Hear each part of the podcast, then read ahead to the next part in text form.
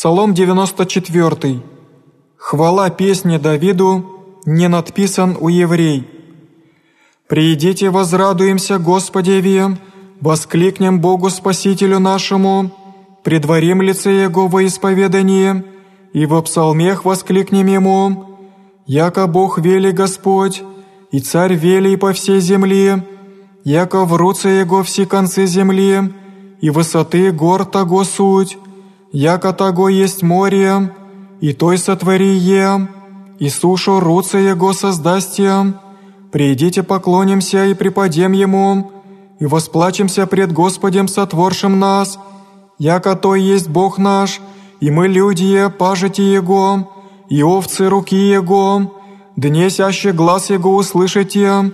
не ожесточите сердец ваших, яко в прогневании, по дни искушения в пустыне, вонь же искусиша мя отцы ваши, искусиша мя и видиша дела моя, четыредесят лет негодовах рода того, и рех присно заблуждают сердцем, те же не познаша путей моих, яко кляхся во гневе моем, аще внедут в покой мой».